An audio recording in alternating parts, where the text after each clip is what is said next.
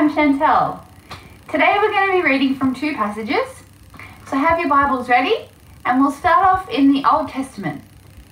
Deuteronomy chapter 8. We're going to start at the beginning, but first I'll just let you know this is 1500 years before Jesus. And the Israelites have been wandering in the wilderness for 40 years. Deuteronomy 8 from verse 1. Be careful to follow every command that I am giving you today, so that you may live and increase and may enter and possess the land that the Lord promised on oath to your ancestors. Remember how the Lord your God led you all the way in the wilderness, these 40 years, to humble and test you in order to know what was in your heart, whether or not you would keep his commands? He humbled you, causing you to hunger and then feeding you with manna, which neither you nor your ancestors had known, to teach you that man does not live on bread alone, but on every word that comes from the mouth of the Lord. Your clothes did not wear out, and your feet did not swell during these 40 years. Know then in your heart that as a man disciplines his, disciplines his son, so the Lord God disciplines you. Observe the commands of the Lord, your God, walking in obedience to him and revering him. For the Lord your God is bringing you into a good land, a land with brooks, streams, and deep springs gushing out into the valleys and the hills. A land with wheat and barley, wines, sorry, vines and fig trees, pomegranates, olive oil, and honey. A land where bread will not be scarce and you will lack nothing. A land where the rocks are iron and you can dig copper out of the hills. When you have eaten and are satisfied, praise the Lord your God for the good land that he has given you. Be careful that you do not forget the Lord your God, failing to observe his commands, his laws, and his decrees that I am giving you this day. Otherwise, when you eat and you're satisfied, when you build fine, fine houses and you settle down, and when your herds and your flocks grow large, and your silver and your gold increase, and all you have is multiplied, then your heart will become proud, and you'll forget the Lord your God, who brought you out of Egypt, out of the land of slavery. He led you through the vast and dreadful wilderness, that thirsty and waterless land, with its venomous snakes and scorpions. He brought you water out of hard rock. He gave you manna to eat in the wilderness, something your ancestors had never known. To humble and to test you, so that in the end it might go well with you. You say to yourself, My power and the strength of my hands have produced this wealth for me. But remember the Lord your God, for it is He who gives you the ability to produce wealth, and so confirms His covenant, which He swore to your ancestors, as it is today. The next chapter we're going to be reading from is the New Testament in Luke 4. Starting from the beginning again, Luke 4.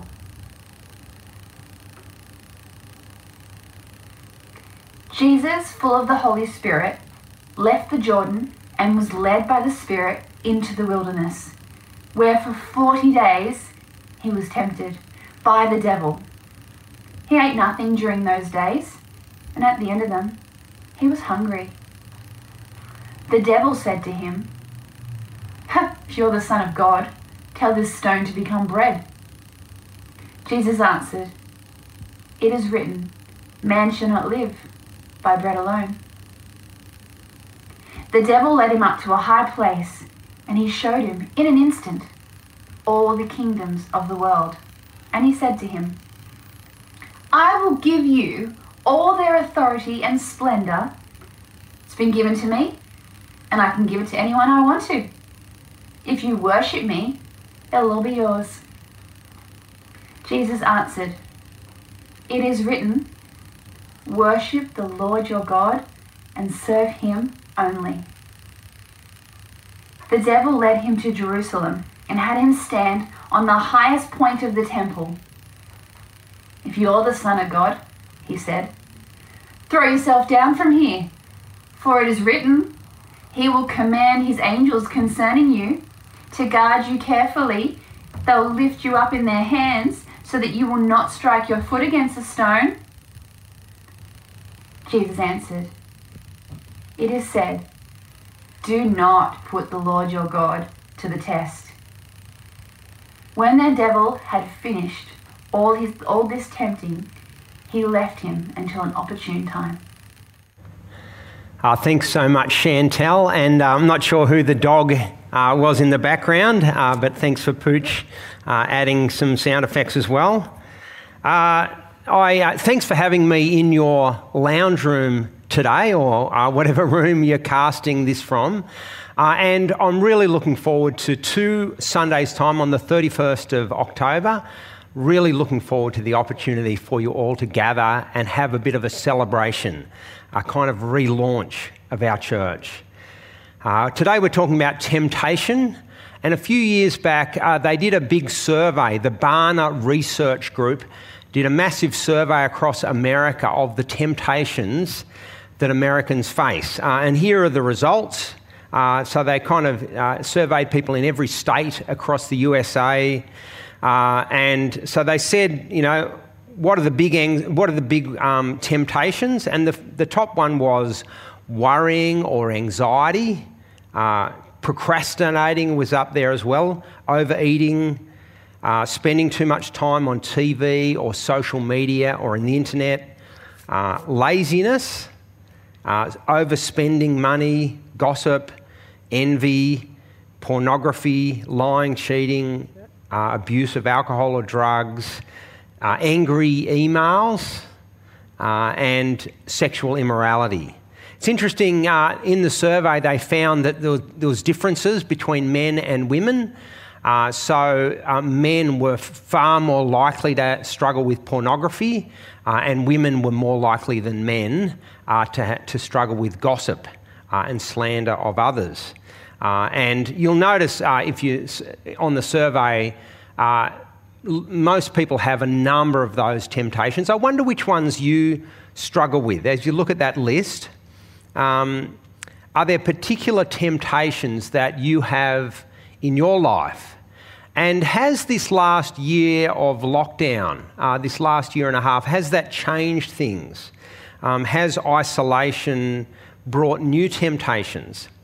And how are you going with that? Uh, have you been able to remain strong or have you found that you've given in to temptation?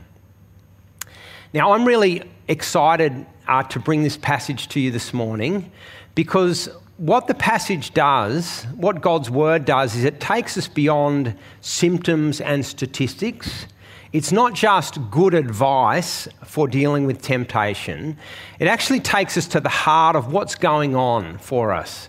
What are, what are the deep fears and insecurities in us that lead to temptation? And God's word has really good news because it actually helps us deal with our temptation. To deal with it through forgiveness in our failure, but also to deal with it in terms of giving us a new mindset, a new will, a new strength to resist temptation. Uh, so it really is an awesome part of God's word to be wrestling with. We're in Luke's gospel, uh, the, the last passage that Chantel read. Uh, and I want to start off setting the scene because we're introduced in Luke to Jesus, God's beloved Son. So you might remember last week, John the Baptist was preparing the way for Jesus uh, baptizing people, telling people to turn back to God, uh, and you know, baptized in the Jordan River. And now Jesus comes forth. In the middle of chapter 3, Jesus comes forth to be baptized, uh, and he's, he's taken down into the water. He comes back up, And at that point, he prays to heaven, and the heavens open. The Holy Spirit descends bodily like a dove on Jesus, and then a voice of affirmation comes through the clouds You are my Son, whom I love. With you I am well pleased. Uh, it's a beautiful declaration of God's fatherly tenderness and love and affection towards his son. Uh, it would have been a beautiful encouragement for Jesus personally, but also for the crowds listening in to actually hear this voice at the start of Jesus' ministry. It reminds us of Psalm 2, because in Psalm 2, which was written a thousand years before Jesus, God promised the coming Messiah would be filled with the Spirit of God, and God declares the, about the Messiah, You will be my son, and today I have become your father. There is this promise of a father son intimate relationship between God and the Messiah. Next, in Luke 3, we hear Jesus' genealogy. Uh, so it starts with Jesus, the son of, or so it was thought, Joseph, the son of Heli, and, and through the generations it goes, you know, the son of David, the son of Abraham, all the way down to verse 38. And notice how it ends the son of Adam, the son of God. It's like Luke wants to draw a contrast between the first man, Adam, and this new man, Jesus. Uh, the, so, Adam was the man who had complete freedom uh, in the Garden of Eden, in paradise, and he had one command that God had given him You must not eat the fruit from the middle of the garden, the fruit of the knowledge of good and evil, for on that day you will surely die. Uh, but complete freedom otherwise, and yet there along comes the devil and tempts him. Uh, that God is ripping you off. God is trying to shortchange you. You'd be better off ignoring God, taking the fruit. It will bring you freedom and, and, and a new power. Uh, and Adam caved in and he led the rest of us, the whole human race, into sin. Now, with Jesus, the new Son of God bursting onto the scene, is he going to be the new Adam? Is he going to lead us into a rescue from sin, just as Adam led us away from God into sin? Now, the very next thing is God's Holy Spirit leads Jesus into the wilderness, and he is tempted by the devil for 40 days. That's at the start of chapter 4.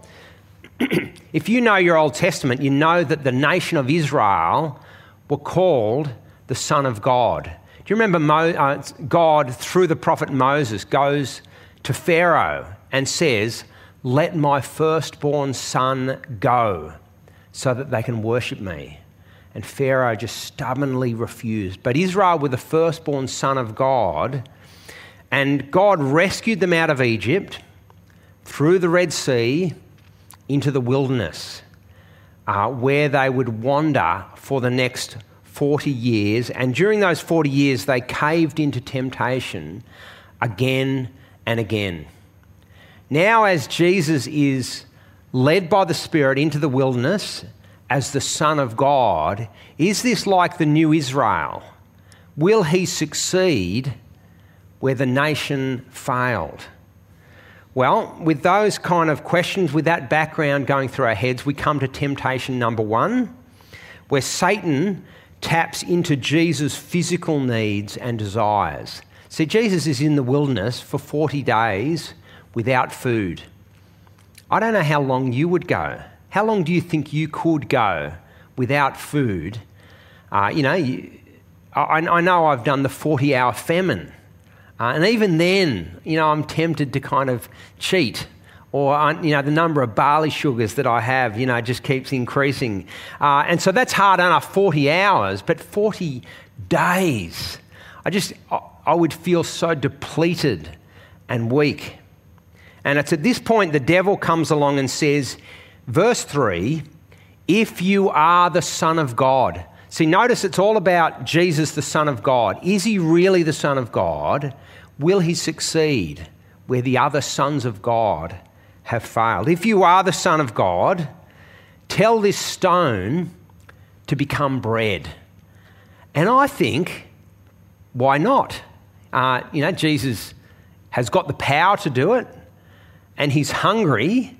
There would be nothing stopping me just, you know, turning that stone into bread. This first temptation is about forgetting God's fatherly care. See, that's what Israel did in the wilderness. Right? No sooner had God sent the plagues on Egypt, no sooner had he rescued them and they'd come through the Red Sea. You know, the Red Sea had parted. Israel miraculously went through on dry ground. and then Pharaoh and his armies, this is the world superpower at the moment with all the chariots. They are engulfed in the waters of the Red Sea, and Israel escaped to freedom. Uh, but no sooner had that happened, only after a day or two in the wilderness, they start grumbling. Uh, they start grumbling against Moses. Why did you bring us out here? They start grumbling against God we would have been better off staying in Egypt. They literally said that. We were better off in Egypt.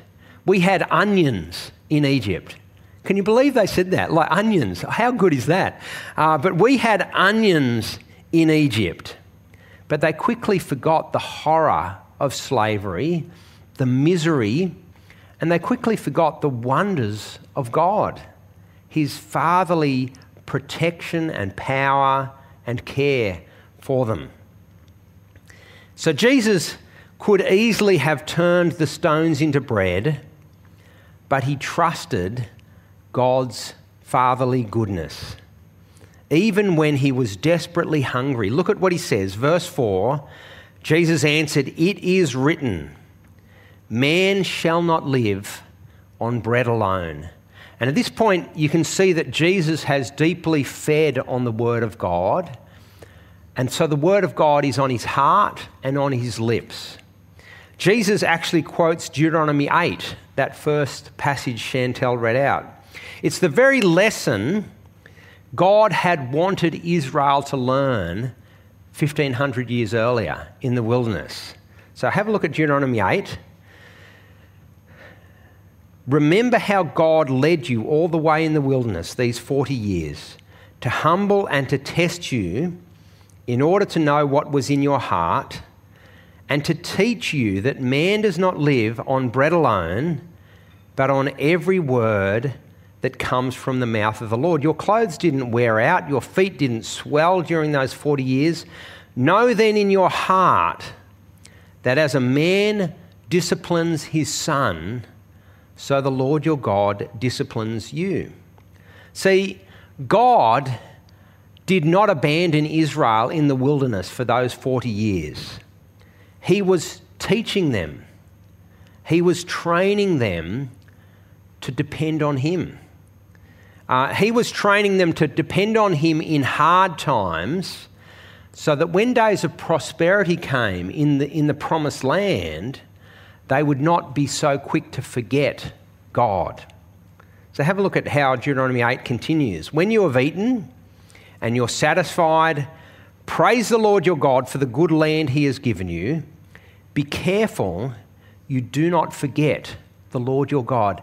Moses was so aware of their tendency to forget, and he says it again and again. As you come into prosperity, your heart will become proud. You'll forget the Lord your God. But remember the Lord your God. It is He who gives you the ability to produce wealth and so on. Never forget. But even after 40 years of learning the lesson day by day that we are utterly dependent on God and His care and His power, Israel failed to learn the lesson. They They failed to trust God in the wilderness, and so when they came into the prosperity of the promised land, they turned their backs on God completely. They, became, they felt entitled, proud, and they felt like they didn't need God. But Jesus, the faithful Son of God, the new Israel, he trusts God even in the midst of adversity. So I want to ask how do you hold up when you're tired, hungry, alone in isolation? Uh, how do you hold up when you're emotionally drained? I know that I myself, I can feel so depleted of strength. Uh, surely that is when we are at our most vulnerable. You know, when, when we're feeling well and strong, uh, you know, we can resist temptation. But when we're weak and tired and emotionally depleted, we just so easily cave in to temptation. We become impatient. We, we give in to our desires. Uh, we become profoundly self centered. Uh, and we feel like everyone has let me down, God has let me down, and we go into that cycle of grumbling and complaining. And if we lose sight of God so quickly in the difficult times, then when we encounter prosperity, like the nation we live in, we we will be tempted to forget God so quickly and become proud, entitled, and godless, just like Israel did.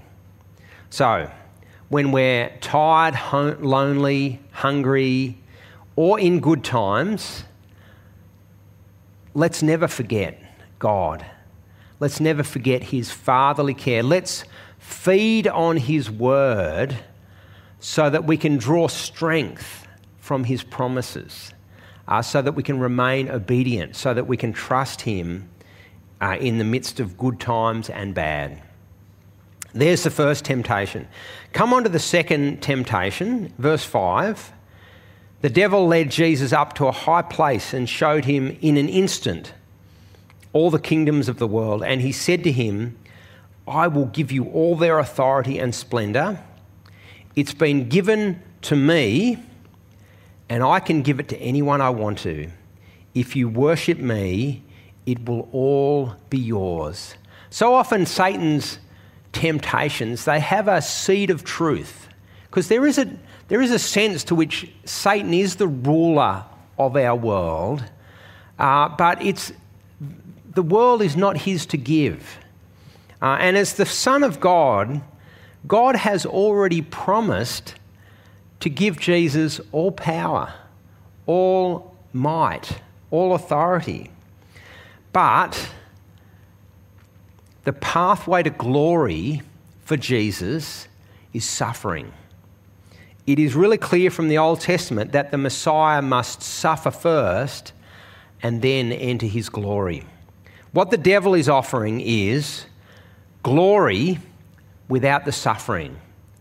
The, the devil's offering Jesus the cross, the kingship, without, sorry, the crown, the kingship, without the cross and the suffering. Um, and I just got to say, the desire for a pain free life, a life free of suffering, is so enticing, isn't it? I don't like pain, right? And, uh, and I'm sure I'm not alone, but when, when the threat of pain is there, we cave into temptation so quickly because so often the temptation offers us a shortcut a way out of suffering, a way out of pain. Um, whether through binging or addiction, you know, those things we give ourselves to to distract us from the pain, or whether through the lies and the cheating and the, and the, the chasing after something. Uh, what, we, what, we're do, what we're tempted to do is shortcut so that we avoid the suffering and we have it all without any need for the tough times. Temptation number two is about rejecting God's fatherly care, rejecting God's way because God's way involves suffering and pain. Uh, the devil offers us a shortcut but the price is rejecting God. And this will not be the only time Jesus felt this temptation. So there's a really, there's a really odd moment uh, in the Gospels, and it's when Peter finally realizes Jesus is the Messiah. You know, and Jesus says, Who do you say I am? And Peter says, You are the Christ, the Messiah of God. And you could just go, Hallelujah. He's finally worked it out. And, and Jesus praises him. Blessed are you, Simon Peter, because this hasn't been revealed to you from, you know, by men. This is a God given revelation. Now, what's the very next thing Peter says? But you will not suffer. And at that point, Jesus comes back with the harshest rebuke, goes from the strongest praise, blessed are you, Simon Peter, to get behind me, Satan. And because it's because what Peter is doing inadvertently, he didn't realize what he was doing, but what he's doing is he's saying to Jesus, You can have the cross, sorry, you can have the crown, but you don't need to go through the cross. Uh, he's offering the satanic shortcut but Jesus knows that God's path is suffering first, glory to follow. The cross was necessary before Jesus entered his glory. Uh, and Jesus has that same struggle, I'm sure, on the night before he died in the Garden of Gethsemane. Remember, he is like sweating drops of blood from his forehead. He's just, he's, he's facing the dread of his own death under the wrath of God. And in that moment, he prays, Father, if you are willing, take this cup of suffering from me. But then Jesus adds those important words, Yet not my will, but your will be done. He humbly entrusts himself into the care of his Father. He would receive the crown, but only after suffering the cross. And thank God Jesus didn't cave in to temptation because his success deals with our failure. So I want, to, I show you how that works. Hebrews chapter 2, verse 18. There's just some beautiful reflections that I hope you mark these parts of the Bible and come back to them again and again, like I do. Hebrews chapter 2, verse 18. Because Jesus himself suffered when he was tempted, he is able to help those who are being tempted. or Hebrews chapter 4. For we don't have a high priest who is unable to feel sympathy for our weaknesses. We have one who has been tempted in every way, just as we are, yet he did not sin. Let's then approach God's throne of grace with confidence so that we might receive mercy and find grace to help us in our time of need. See, the temptations Jesus faced means that he understands the temptations you face, the temptations I face. He understands our weakness. He knows what it is to be to feel the agonizing hunger, that sense of your whole body demanding that you get some fuel on board. He knows what loneliness is like. He was so often abandoned. Um, he knows what pain and suffering is like, but he didn't take the easy way out. He endured it all. He trusted God, and so he now is qualified to save us so that his success cleanses our failure. And He not only saves us, but He will listen to our cries for help and He will respond with compassion in our weakness. Uh, it is so good that Jesus didn't cave in. We come to temptation number three in verse 9. The devil led Jesus to Jerusalem and had him stand on the highest point of the temple. If you are the Son of God, prove it.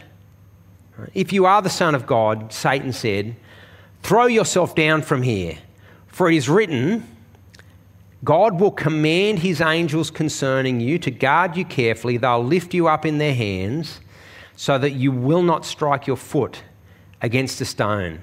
Now, notice the devil is quoting the Bible back at Jesus. And he's quoting the Bible well, uh, in a sense, right? He's quoting Psalm 91, which is a passage about God's fatherly care for the Messiah. That God will care for, He will protect, his Messiah. The Messiah is precious to God. And so the devil says, Look, if you're the Son of God, prove it to yourself, prove it to, every, to everyone else, throw yourself off the temple. And if you're the Son of God, God's angels will swoop in and they will catch you and protect you. And, and, and that would be a demonstration to the whole world that, yes, you are the Son of God. I've called this temptation testing God's fatherly care. And notice Jesus' reply in verse 7. Jesus answered the devil, It is also written, Do not put the Lord your God to the test. Again, Jesus is drawing on the lessons Israel should have learnt, but they fail to. So it's Deuteronomy chapter 6. Do not put the Lord your God to the test. That's what Israel did in the wilderness again and again. They kept putting God to the test. God was so good to them, but they so quickly forgot. Um, now, have you ever been shopping with a, a tired toddler, right? So, you know, uh, if you've got a toddler under your care, as a parent, I've been in this situation many times to have a hungry, tired toddler in the shopping centre with you. Do you know what that feels like? It is not fun, right? I love having kids, but that's the moment where you go, that is not fun. Um, because if they see something they like, they demand it, right? And so sometimes you sort of go, all right, okay, I'll give them an ice cream, but you know that, that that's, it's like a ticking time bomb, you know, because, you know, that little sugar, that little uh, you know, satisfaction will, won't last too long, and then they'll demand something else. They'll see something, and they want it. And if they don't get it, they are quite willing to throw themselves on the floor, flail, you know, flail their arms around, and start screaming until you give them what they want. Uh, and as a parent, it's, it's very embarrassing and it is incredibly exasperating because if you give in to their demands, it will probably just make it worse, right? Uh, and they will learn to be profoundly self centered. They will learn that you are, your whole relationship with them is about just giving them every need you could, they could possibly want, uh, and they, you'll just fuel their self centeredness. Now, the people of Israel were like petulant, toddlers. And so often we are like that too, aren't we? Demanding stuff from God and kind of throwing a tantrum when we don't get what we want. But Jesus was so different. Now, listen to how it's expressed in Hebrews. Uh, this is Hebrews chapter 5 this time. During the days of Jesus' life on earth, he offered up prayers and petitions with fervent cries and tears to the one who could save him from death, and he was heard because of his reverent submission. Now, there's a big difference between this and the, and the demanding toddler, right? So, the immature toddler thinks that if I throw a tantrum, I'll get what I want from my parents. Whereas what Jesus is doing is he, he's persistently, passionately asking God for things, but he does it with reverent submission. So it's very different. All right, same thing, eh, asking God for things, but Jesus does it not as an ultimatum. You do this or I'll throw a tantrum. Uh, it, but it's, it's, it's respectfully uh, th- casting his cares on God, but also adding that phrase, but not my will, but your will be done. Uh, just this beautiful, reverent submission. So have a look at what else it says there. Look at the outcome, verse 8. Son though he was, Jesus learned obedience. That is amazing, isn't it? Uh, sometimes we sort of grow Jesus up too quickly, but Jesus learned obedience from what he suffered. And once made perfect, he became the source of eternal salvation to all who obey him. I just find that incredible that Jesus learnt obedience through the loving discipline and training of his heavenly Father. And we need to learn obedience too. So, Hebrews chapter 12, verse 7 Endure hardship as discipline. God is treating you as his children. For what children are not disciplined by their father? No discipline seems pleasant at the time. You're right about that. Right? It's painful. But later on, however, it produces a harvest of righteousness and peace for those who have been trained by it. Right? Discipline is a good thing. It doesn't feel good, but it produces good outcomes. Have you heard of this, um, this phrase, the helicopter parent? Um, the helicopter parent is the parent who, you know, hovers over their child wherever their child goes. Uh, and whenever anything unpleasant might happen to my child, then I'll kind of swoop down, deal with the situation, come back out, because I don't want my child to have any discomfort, anything unpleasant happen to them. I don't want them to feel the consequences of anything they do, so I'll come and swoop in and rescue them. God is not a helicopter parent, and thank God for that.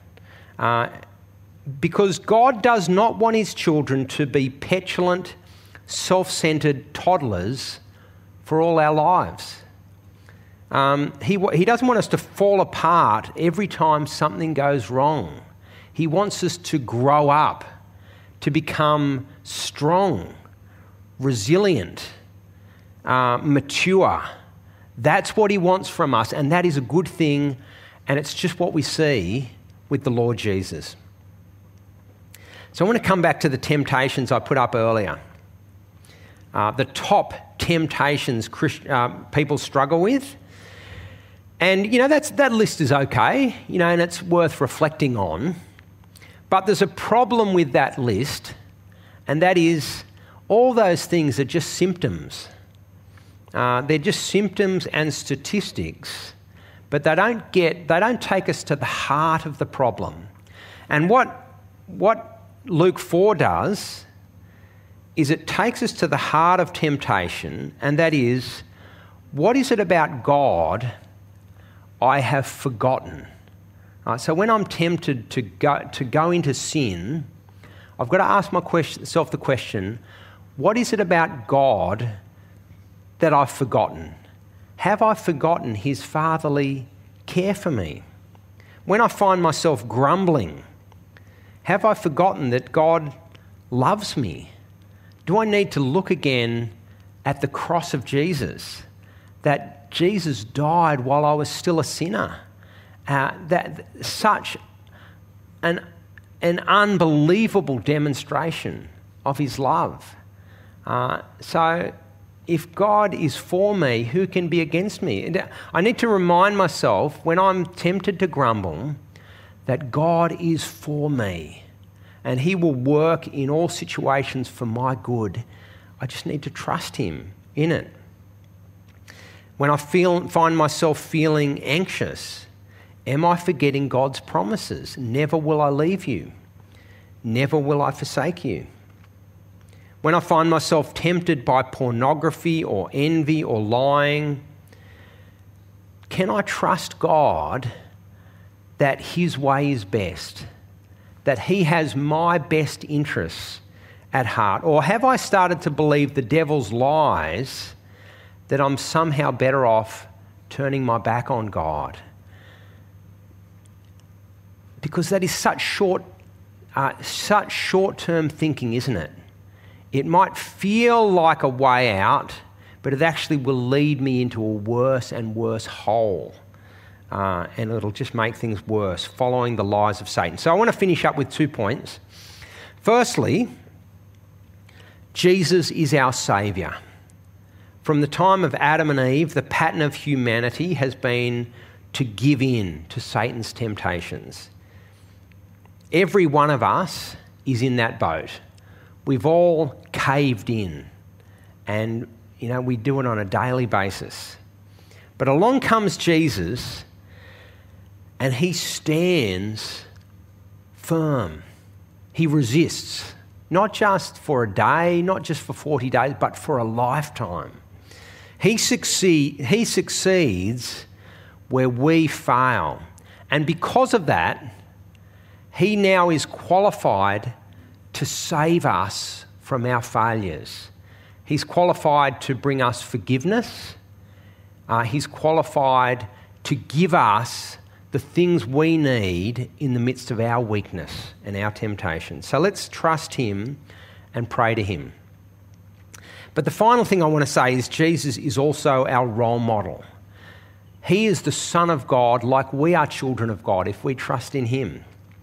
And He shows what it means to live as children of God, what it means to, to resist the temptations of Satan, the way He fed on God's Word. Let, let us feed on God's Word so that it's on our hearts and on our lips.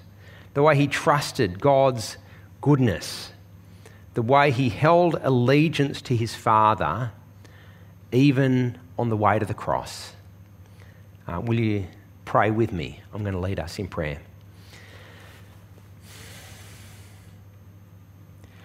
God our Father, we are sorry that we so quickly cave into temptation, uh, that we so quickly forget your fatherly care and goodness, that so quickly we believe the lies of Satan rather than trusting you and obeying you. Uh, we are sorry. Father, we want to thank you for Jesus, that he remained faithful, that he was the obedient, that he is the obedient Son of God. Father, thank you that his faithfulness deals with our failure, uh, that his victory brings blessing to us. And so, Father, we pray through your Son that you will forgive us for our failures. Uh, forgive us for our immaturity, for when we demand, uh, for when we grumble, for when we fall into sin. And Father, please keep your word and your promises on our hearts and on our lips. Strengthen us and please give us the wisdom to see hardship as your training and discipline. You don't intend to crush us, but you want to grow us and help us to entrust ourselves into your fatherly care like your beautiful, obedient Son the Lord Jesus. And we prayed in his name. Amen.